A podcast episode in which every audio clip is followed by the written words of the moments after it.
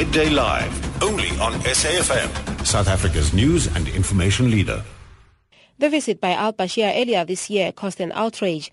The Southern Africa Litigation Center approached the Gauteng High Court in a bid to have al-Bashir arrested in line with an international warrant.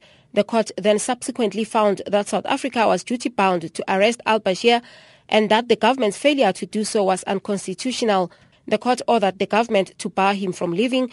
However, he still managed to leave. In today's judgment, Judge Hans Fabricius rejected government's application for leave to appeal with costs. The judge says al-Bashir did not enjoy immunity from arrest. We do not hold the opinion that the appeal has reasonable prospects of success at all.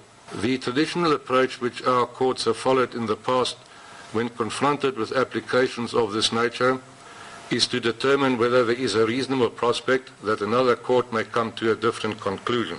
We are not of that opinion and for the reasons stated in our judgment, President Bashir enjoyed no immunity from arrest or from prosecution under customary international law as a serving head of state.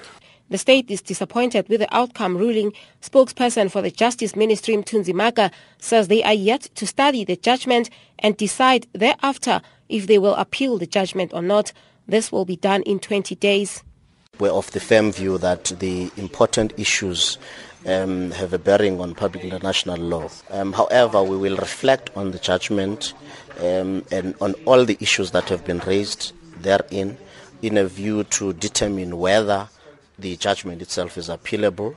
And the only way to do that is to compile a substantive affidavit in the form of a motion and petition the Supreme Court of Appeal. And for us, this is a legal matter that obviously has an international impact in it. However, we will be guided by whether legally we have a ground to stand if we are to approach the Supreme Court of Appeal. The Southern Africa Litigation Center is pleased with the outcome. The center believes the judgment put the judiciary system in a positive light. Spokesperson Angela Mudukuti says should government approach the Supreme Court of Appeal, they will continue to fight. Well, I think it would be a great travesty if President Omar, al-Bashir were to come again because there's a standing arrest order for his arrest, and the judge has made it clear that South Africa is obligated to arrest him. So I think those rulings need to be taken seriously, and President Omar al-Bashir should understand that should he come to South Africa, he's likely to be arrested.